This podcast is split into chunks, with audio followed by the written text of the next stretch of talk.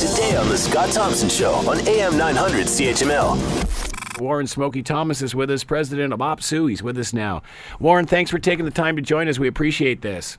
Oh no, thanks for having me on, Scott. I appreciate that. So uh, initially, what happened, Smokey, was that um, I guess that the, a deal was put th- forth by the colleges. Then initially, the union rejected it, and then they wanted it to put to a vote. Is, is that accurate? Can you give us an update here? Uh, yes, uh, yeah. So the colleges get one shot at what they call a forced uh, vote, and they could have done it in September, chose not to, uh, and then we ended up in bargaining but uh, so we bargained from they came, you know, the strike started. We came back to the table last Thursday. Uh, the the team, both management and, and uh, union teams, working through a mediator all weekend long, uh, right up till Sunday night. It looked like a, a deal was uh, very very close. Uh, I saw the stuff. I don't go to the tables, but I was being briefed uh, quite regularly, mm-hmm. and I saw the uh, the pass that we made back uh, to the employer, and uh, I thought gee, there, you know what? There's a there's a deal here to settle this. Well, sometime overnight Sunday, the employer council, the employer side, uh, decided that that's not what they wanted. They uh, dropped. Uh, they had a press con. They didn't show up Monday morning at nine. Our team was there waiting to bargain. Uh, the employer just uh, held a press conference at noon hour and announced that they were going to go to the Ontario Labor Relations Board and seek a forced uh, final offer vote and they said that their proposal addressed all the union's concerns. Well, that's not true. What they did overnight was instead of forcing you know forcing a vote on a, on a deal that really could have been finished in two or three hours with a couple of passes back and forth on language and how to look at uh, look at some issues in the classroom that were non-monetary, uh, uh, uh you know, academic freedom. Uh, they said they put forward an offer that goes way, way backwards. It's a really mean spirited bully move. They've put in concessions that are difficult to explain to the public, but have a dramatic impact on sessional workers, full time workers, people working in the system. Dramatic impact on their work life, their hours. Uh, they can do forced overtime on people, and that you know forced overtime is very problematic. If you got a family, you know, child care issues, elder care issues, so things that attack your quality of life. No, they're banking on that they can get the membership, having been out on three weeks on strike, to, to vote for it. It's going to be four weeks now. And the, the vote will be held electronically next Tuesday and Wednesday. Well, the employer, I believe, uh, A, is, is bargaining in bad faith. Uh, B, they keep continue to lie by saying that they're sitting at the table waiting for us. I actually sent somebody down to the hotel yesterday because our folks are there, scoured every meeting room in the joint, and they weren't there at the at the Sheraton. So I don't, I don't know why they would say they're there when they're not.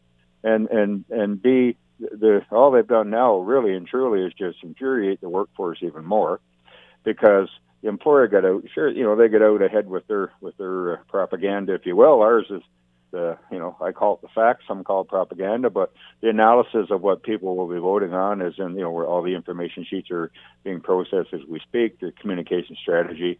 We'll be doing a teletown hall meeting, which is like a huge town hall meeting, like a radio. It's almost like a radio call-in show. Uh, the members will get the phone number. Doing that tomorrow night and the team and myself will explain everything to the members. And then, of course, it's up to them next uh, Tuesday and Wednesday.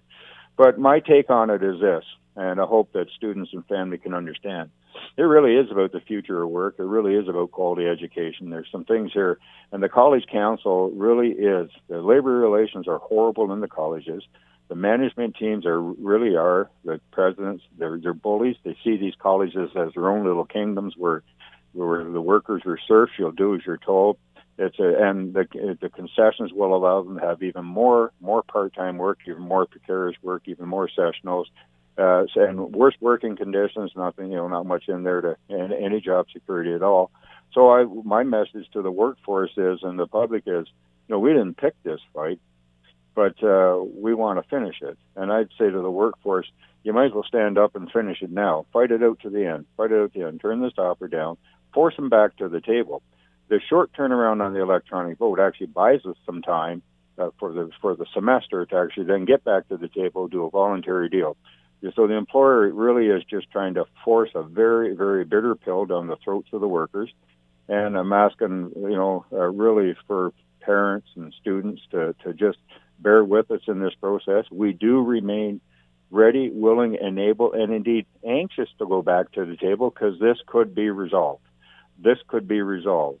And if there's any deal there, like we're saying to the employer, you know, while the while the the labor relations board is planning the vote, how to do that, communicate, and everything else, why would you stop talking? Come on back to the table and keep talking. So maybe there's a deal there, and then that vote Monday could be on a tentative, or Tuesday and Wednesday could be on a tentative agreement.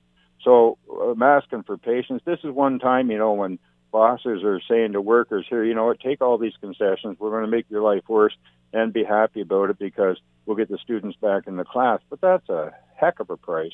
That's a horrible price to ask the workforce to pay to end the strike.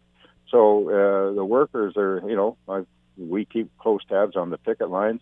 Uh, they're furious, not at the union, not at the students, but uh, you know, and certainly feel really, you know, feel badly for the students, but they're furious at the employer because the employers use this tactic in the past. This is what they always do, right?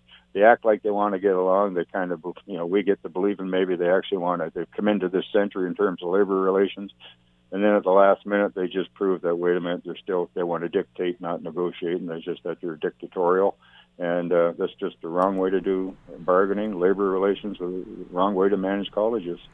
Want to hear more? Download the podcast on iTunes or Google Play and listen to The Scott Thompson Show weekdays from noon to 3 on AM 900 CHML.